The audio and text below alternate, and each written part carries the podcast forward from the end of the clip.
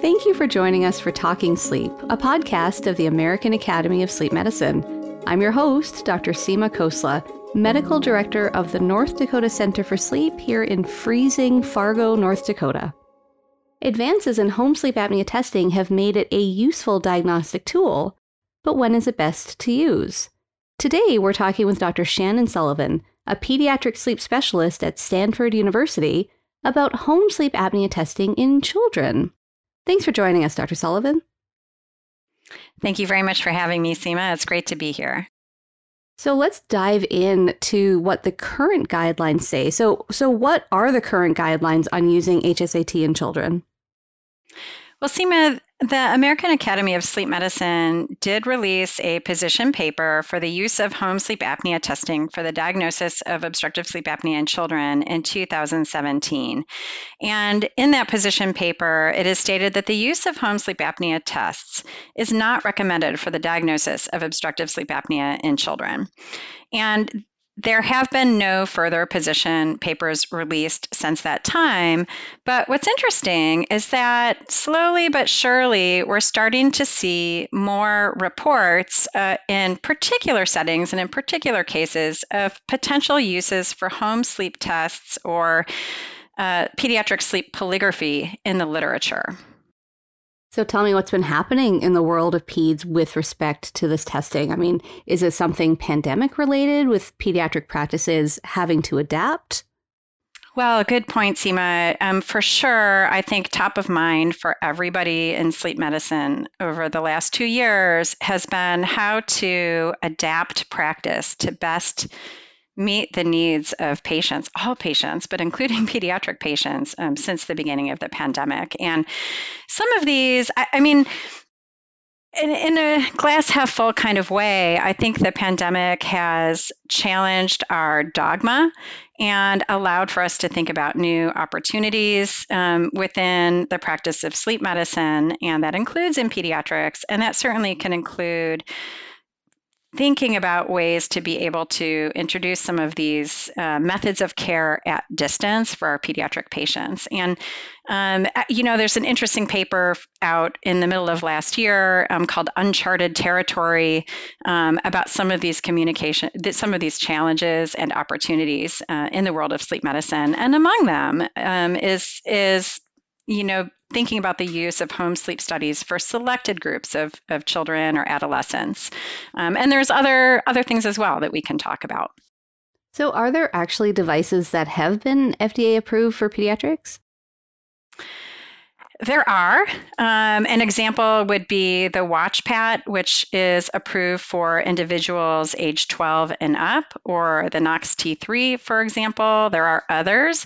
Um, but I would like to point out that just because there may be FDA approval um, for the use of these devices in a certain age group, that doesn't necessarily translate to, for example, um, payer requirements. And so that doesn't necessarily mean that payers will, will pay for these, or necessarily that it's a good idea, depending on the clinical situation, to use them. So, when might you consider utilizing HSAT in kids? I mean, you kind of had talked about a resource limited situation. Um, when when do you think we might th- consider utilizing this testing in children? Well, that's very interesting. So, first, let's go back to that 2017 uh, position paper I mentioned before, there is a line in that position paper that states that the ultimate judgment regarding any specific care must be made by the clinician, and the clinician ought to do this in light of individual circumstances, um, as well as available diagnostic tools and, or accessible treatment options or other resources. So, nothing has brought this into better focus than the circumstances of the pandemic. And so, very true. so for example you know think so you know we have to think about what are the available resources and and then in that space in what clinical situations might this be um, something to consider.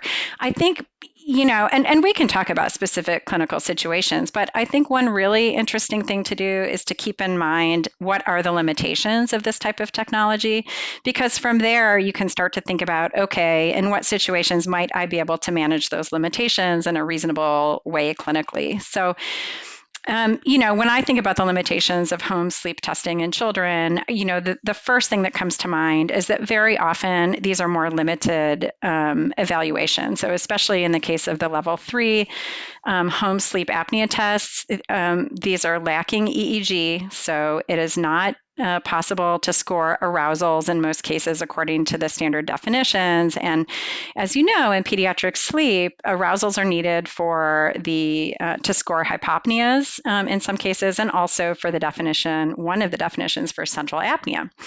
Uh, another really important thing about EEG is that you aren't measuring sleep um, if you don't have a measure right. of EEG in most cases. And so the denominator against which the AHI um, or REI is calculated is a recording time rather than a sleep time. Now, that's a big deal in pediatrics because, as you know, um, an AHI of 1.0 um, events per hour, anything above that level could be considered sleep disordered breathing. We'll talk about different thresholds in a, in a little while, but that's a big deal in pediatrics. The other thing about these um, this testing equipment is that very often um, they cannot readily identify hypoventilation or, or CO2 retention. Um, and again, we really don't know um, how these devices perform in terms of what is the AHI or REI cutoff that's that really should be used depending on the characteristics of the child um, or in pediatrics. So whole range of considerations around limitations um, of the data that's collected. So, when I think about this, the first patient population that I think of, and I'm, I'm, an adult sleep person, I don't see kids at all, but I, you know, immediately I would think of sort of the older adolescent who, you know, we think has sleep apnea, like obstructive sleep apnea. But are there, you know, so A, is that correct? And B, are there other, you know, other groups that maybe would just do better by virtue of being at home? You know, like maybe a neuroatypical kid or something like that?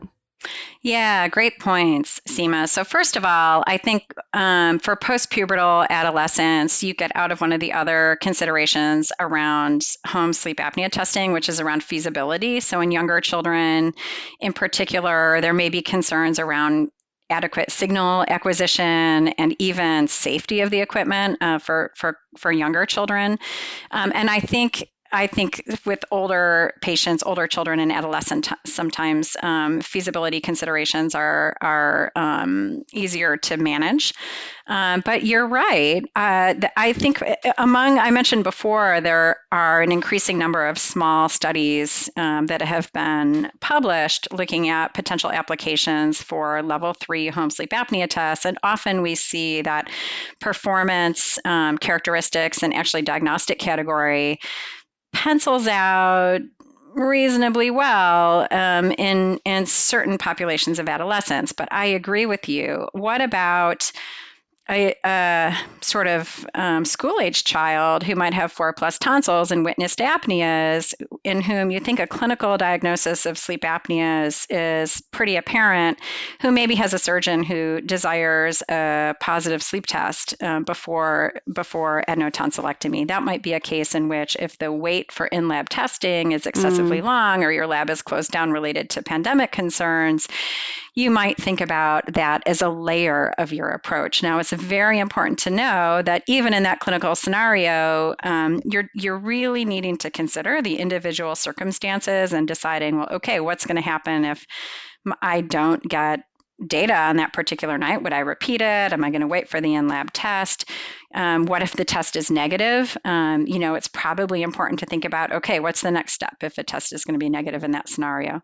Another another interesting one you mentioned adolescence. I mean, I think a really interesting application is in children who may have um, delayed sleep wake disorder, um, who may have a habitual sleep wake schedule, which is really not aligned with the mm. local sleep lab, because as you know, waking that individual up at 6 a.m because the lab is, you know, getting ready to close for the day might miss very valuable um, episodes of REM. Um, and in that individual, um, they may not be ideally served by um, truncating the sleep period in such a fashion.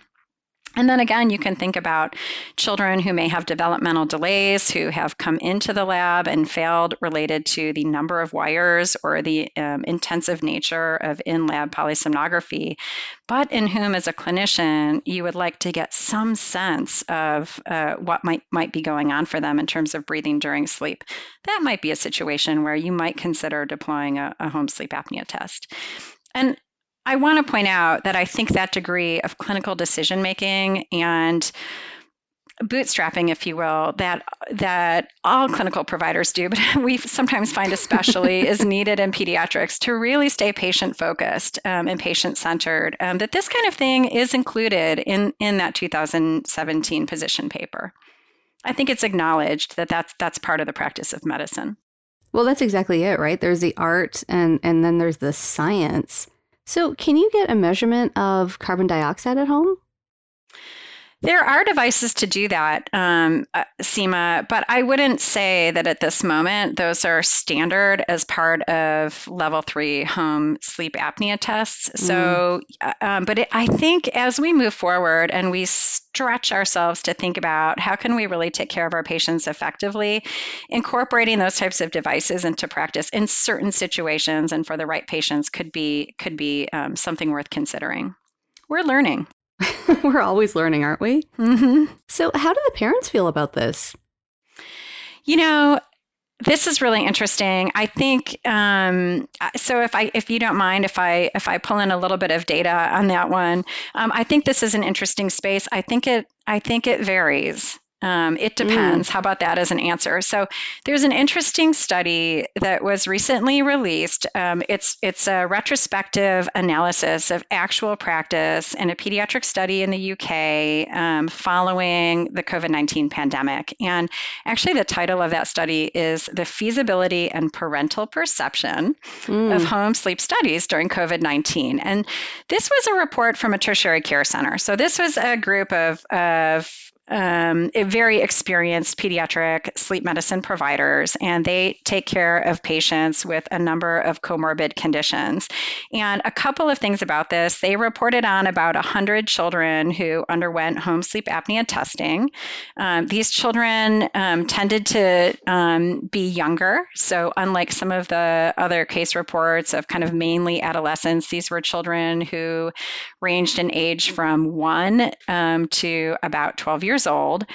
Um, and their overall success rate was 56%, so meaning that they were able to collect um, adequate data. Now, their patient population includes children with ADHD, autism spectrum disorder, achondroplasia, other developmental delays, epilepsy, neuromuscular disease, and um, and children who are typically developing but being evaluated for sleep apnea. So again, this is um, kind of a classical pediatric um, tertiary care sleep population, but mm. with substantial comorbidities. And what was interesting is that the parents of children who had developmental delays had a greater preference for home studies. So 74% of them would prefer oh, to wow. do the home test. Whereas the parents of typically developing children who were referred for a straightforward OSA evaluation had a greater preference for in lab testing. So 53% of them. So you know what's interesting about that is that I think that's a really important consideration because when you look at sort of these small um, series, case series type studies that kind of evaluate performance testing for um, level three HST against PSG, it's very often in children who with few comorbidities who are mainly being evaluated for obstructive sleep apnea. And I think we still have a lot to learn about what the acceptance will be for um, deploying uh, measurements in the field in that population. Do you know what I kind of wonder is is it going to be like telemedicine where at first it was really clumsy and patients, you know, were very unfamiliar with it whereas now they're you know they're really good at it now, you know? That's a great point, Seema. I mean, actually, one of the other learnings that came out of that particular study and has been reported elsewhere as well, that it's not so much that you just give someone a suitcase with some equipment inside and kind of give them a thumbs up and say, good mm-hmm. luck with that. There are probably a lot of supports um, that can be developed that could be helpful. For example, you know, YouTube videos or like a video that you could deploy that could um, demonstrate how to attach the equipment or, you know, helpful do's and don'ts, or even a real real time um, video chat with a technologist who might be able to help troubleshoot on any questions and make sure that the leads were picking up signals correctly in the beginning of the night. And as you may know, there are studies um, showing higher success rates in even younger children when a technologist visits the home to help set up equipment. Now, that may not be generalizable or scalable, but there are different methodologies that, that could be explored, um, again, depending on the clinical circumstance. Well, and I think you're right. One of our colleagues, um, her team, Dr. Amy Bender, they won the sleep um, change agents competition, and they talked about how to deploy, you know, type two PSG into the home. And, and so that, you know, that's a consideration with the tech setting it up. And, and you're right with the educational piece. I, I kind of want to hit on something you mentioned earlier about how the threshold, right? That, you know, that AHI one in the lab is is where you sort of decide if, if, if a child has sleep apnea or not. How does that compare to the REI? Like, is it a different cutoff maybe for HSAT? Or is it the same number? Well, that's a great question. And the answer is we really need more data. I mean, I think that's one of the reasons the field is there's many reasons but uh, you know we're just there's just we're just not at the point of being able to say it's time to mainstream this as an option across the boards. There's just so much more work that needs to be done as we start to think about how to best fit this into our practice. Now to that end I, you know there's a, a study actually from 2017 that looked at the performance of one type of type 3 home sleep apnea test and how did the the the AHI, we'll call it that, or REI, thresh, um, reported by the home sleep apnea test, how did that compare to the AHI derived from um, polysomnography? And in fact, the cut points in the mild range are quite different, so that the best sensitivity and specificity for the the level three HSAT unit, um, if you wanted to identify a child who had an IHI, er, or sorry, an AHI greater than one, was actually 3.5 mm. on the mm. home test. Now, as the severity level increased so that if, if your goal was to identify children who had an AHI on, on PSG of greater than five, that you would use a threshold of 5.5 on the home sleep apnea testing equipment. So, um, and then the other thing that plays into that, Seema, is age, so that it looks like the performance of these home sleep apnea tests which again are really kind of for the adult world or developed for the mm. adult world that, that that performance probably varies depending on age. And in that study the performance improved when children were in the double digits if they were age 10 or greater. That's a really good point. Let's take a quick break and when we come back we'll talk more about diagnosing sleep disorders in children. You're listening to talking sleep from the american academy of sleep medicine. Your membership in the aasm demonstrates your commitment to advancing sleep care and enhancing sleep health to improve lives. Stay connected to the thousands of colleagues that share your passion for healthy sleep. Renew your membership today at aasm.org. Welcome back to Talking Sleep. We're talking with Dr. Shannon Sullivan, a pediatric sleep specialist, about home sleep apnea testing for children. So, is it time to update the guidelines? I don't think we're there yet, Seema. I think, you know, and we've been talking about a lot of, you know, this kind of starting to be the emergence of some data to help us better framework around where we might start to think um, in various clinical situations where something like home sleep apnea testing could be appropriate or could be deployed as part of an overall approach, not as a standalone, you mm. know, one and done type thing. Um, but among the other unknowns, we really don't know their best age range, although we spoke a little bit about, you know, what our judgment is on that or what our thinking is on that, what the what the case series published on this are, I still think we don't know, um, both for utility and for safety. we really need to think about missing signals um, again, that's something we deal with even in the lab. Um, mm-hmm. But the mm-hmm. big advantage there is that these are attended studies. And so when um, an important sensor falls off, we have someone there to replace it. So, how can you think about trying to minimize missing signals? And we spoke a little bit about that. But I think developing pathways for parental training um, and to uh, get greater involvement in how sensors are placed is really important.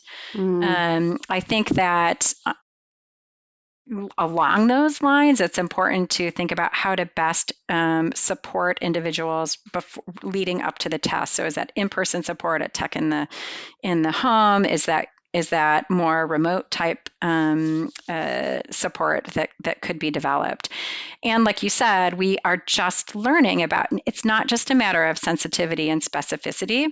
It's also a matter about of identifying optimal cutoffs mm-hmm. um, and I, and identifying how would you handle not just false negatives because maybe we can think through how what would we would do with false negatives, but what is the possibility for false positives? Mm. and what kind of clinical consequences can come out of that as well. Now, I will say I was delighted to see a methods paper published um, last year in 2021 um, that's looking at, that is uh, describing a trial, um, a Spanish trial, looking at validity and cost effectiveness of pediatric home respiratory polygraphy or home testing for the hmm. diagnosis mm. of obstructive sleep apnea in children. And that paper goes through the rationale, the study design, and the methodology. But what's interesting about this is their plan is to randomize 320 children uh, to either home testing or to polysomnography. And one of the things we haven't talked about is that in either uh, group, the children will also undergo a careful medical history and standardized questionnaires. And we didn't talk about this, but as you know, clinical medicine doesn't boil down to just the test result. Right. And we need to think a lot about how children are presenting. Um, and I think questionnaires can help this. A careful medical history can can can assist with this. And we need to take the broad picture and look at all of the pieces of the puzzle. And then finally what i like about this study because i think this is important in the field is that we need to focus on outcomes equivalence. It's mm-hmm. not just a matter of how does one AHI compare to another AHI. It's how are we serving our patients? What is their journey in pediatric sleep disordered breathing? What are the therapies that are availed to them um, after these evaluations? And what are their outcomes? And how might their outcomes be the same or different? And so I, I'm very excited for that. Um, I think we need much more work like this. Um, and I don't think we're ready as a field to simply accept wholesale that um, that you know we're ready for for um, moving into the ambulatory space, uh, primarily in pediatrics. Well, and it's interesting that you talk about these other things, right? Questionnaires and clinical acumen. What about consumer sleep technology? I almost imagine that you have an advantage because, you know, the adolescents are already very tech savvy, right, compared to the adult population. Is this something you routinely use in your clinic? well, well, first a comment about teens being tech savvy. Yes and no. I mean, in my own case, with children going to remote learning over the last two years, I mean, it's um, you know, yes and no. I think. Um, I do think that there is an increased acceptance in, uh, for wearables among um, certain patient populations, and and that's a really interesting question that you raise because again, as you know, the American Academy of Sleep Medicine has um, a clinical practice guideline around the use of actigraphy to evaluate um, certain sleep disorders like insomnia and circadian rhythm, sleep wake disorders. And there, in that in that clinical practice guideline, they do suggest the use of actigraphy in pediatrics for those um, categories of disorders.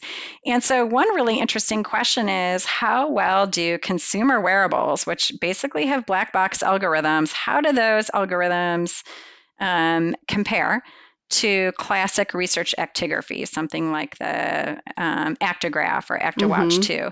And we've seen a number of papers come out that compare um, these wrist worn devices to actigraphy. Um, there's a number of papers um, in, in JCSM uh, looking at sort of performance testing uh, and comparing these. Now, let me first start out with some caveats. I think it, one really important thing to keep in mind, Seema, is that when you're looking at these performance testing um, papers, very often the wrist worn device is not being validated in clinical populations or performance tested in clinical right. populations. It's being tested in generally healthy sleepers. Now, the thing about generally healthy sleepers is that they tend to be sleeping for a very large percentage of the time when they are in bed. And that means that it's not as difficult to generate high sensitivity for sleep because most of the time that person is sleeping. Um, the other thing I'll say is that even training data sets that are used to develop the algorithms that are used in these wrist worn wearables don't necessarily um, include children. So even if there mm. are sleep disorders, they're not sleep disorders in children. These um, wrist worn devices are not usually cleared by the FDA. And as I mentioned before, they cannot be manually scored. So the algorithm that's used to judge sleep or wake, or in many cases, sleep staging, is really a black box. Um, and there are biases that exist, proportional biases that exist that can alter um, the performance of these devices. That said, uh, I think it's our uh, my experience anyway clinically that there's been pretty widespread adoption of, of consumer wearables of a variety of different kinds, and these things are walking into our clinic. And it is, um, I think, it is useful to be able to have a framework to understand how they these wearables that your patients may already be u- utilizing, how they might be able to assist in the management of, of certain disorders, the same that actigraphy can.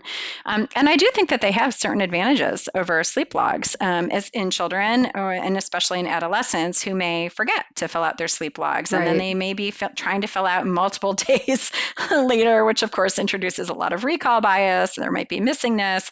So there is something to be said for that. Now if you look at the individual publications that have come out in the past two or three years that um, for example compare different um, different iterations of Fitbit or the Oura Ring or the Polar wrist worn device.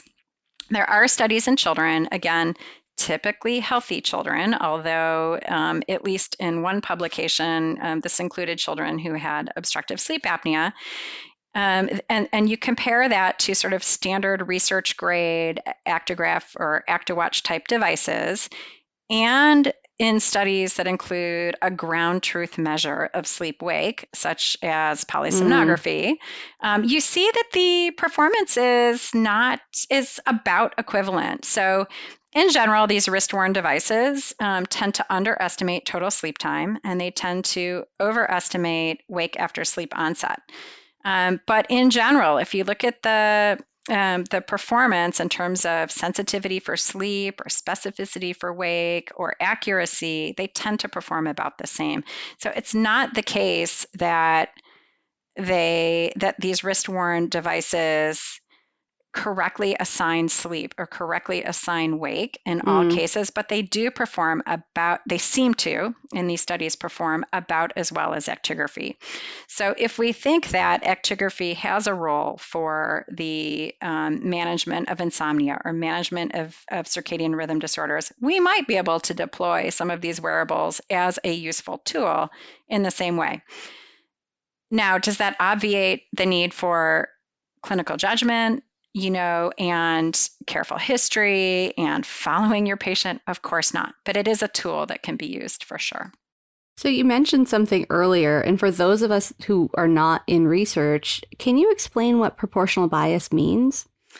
Sure, I'll, I'll attempt to. So you can you can think about proportional bias as as being that the for example, the wearable that you might be using to measure or to estimate your gold standard measure, that the performance of that wearable changes based on the um, how much of the gold standard um, based on the rating of the gold standard. So if let's take total sleep time for example. So an example of proportional bias would be that uh, if the wearable device tended to underestimate total sleep time for very short sleep times, and it tended to overestimate total sleep time if you had a very long uh, mm. ground truth total sleep time so that the relationship between the wearable and the gold standard measure varies depending on the amount of the gold standard measure.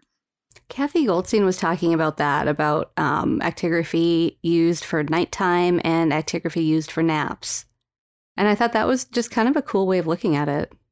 That's exactly right. Yeah, and and and glad you brought that up because that's a great example in pediatrics in particular, where napping is um, par for the course. this is true, and not not necessarily you know something that we you know are worried about. Obviously, right for kids. That's right. That's right. Although, you know, and it, that's another interesting thing is that you know it it it as um, as I uh, as I would say in clinic, it's a sign of something.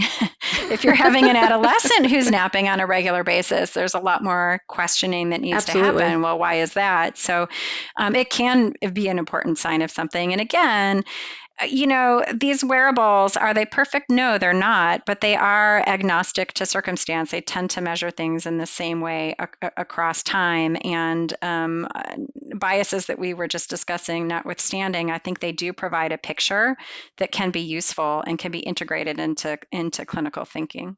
Well, and I love how you always bring it back to that, right? You always bring it back to the patient and the clinician. And these are all just tools in our toolbox, right? You know, whether it's PSG or HSAT or wearables or what have you, but they do come down to, well, what makes sense for this patient, right? You know, because sometimes it's not necessarily what stage of sleep are you in at home. It's, well, are you asleep or awake, right?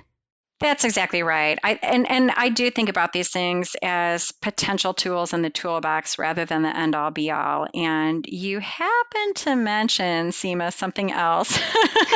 I, don't know if, if you were uh, fishing there, but um, in fact, a lot of these consumer wearables do um, presume to um, categorize sleep into light sleep, deep sleep, um, sometimes REM sleep, mm-hmm. um, and I, you know, the studies that have been that have been published to the extent that they have been in pediatrics and and in my own practice, I tend not to focus on those details. I think they, for me, the utility is around sleep wake patterns um, and and not so much uh, about some of those other details. And and that's an interesting thing because as you know I, I, I see adults and children and one of the interesting things is that I do think that our patients do tend to get concerned um, depending on what their wearable is telling them about their sleep. So I get a, I do have the occasional chief complaint of, you know, my wearable tells me I don't have any deep sleep. Right. you know, what's going to happen to my health now? And I, I do think we have to be aware of that danger.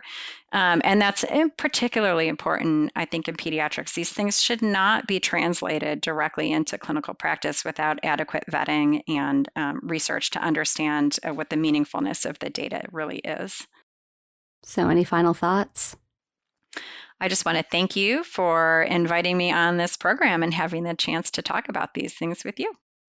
Well, thank you so much for joining us today and really helping us understand when HSAT, you know, could potentially be appropriate for our younger patients. And thank you, Seema, so much for having me today. It's been a pleasure. Thanks for listening to Talking Sleep, brought to you by the American Academy of Sleep Medicine. For more podcast episodes, please visit our website at aasm.org. You can also subscribe through your favorite podcast service. And if you enjoyed this episode, please take a moment to leave a rating or review. For more feedback or suggestions, email us at podcast at aasm.org. I hope you'll join us again for more Talking Sleep. Until next time, this is Seema Khosla, encouraging you to sleep well so you can live well.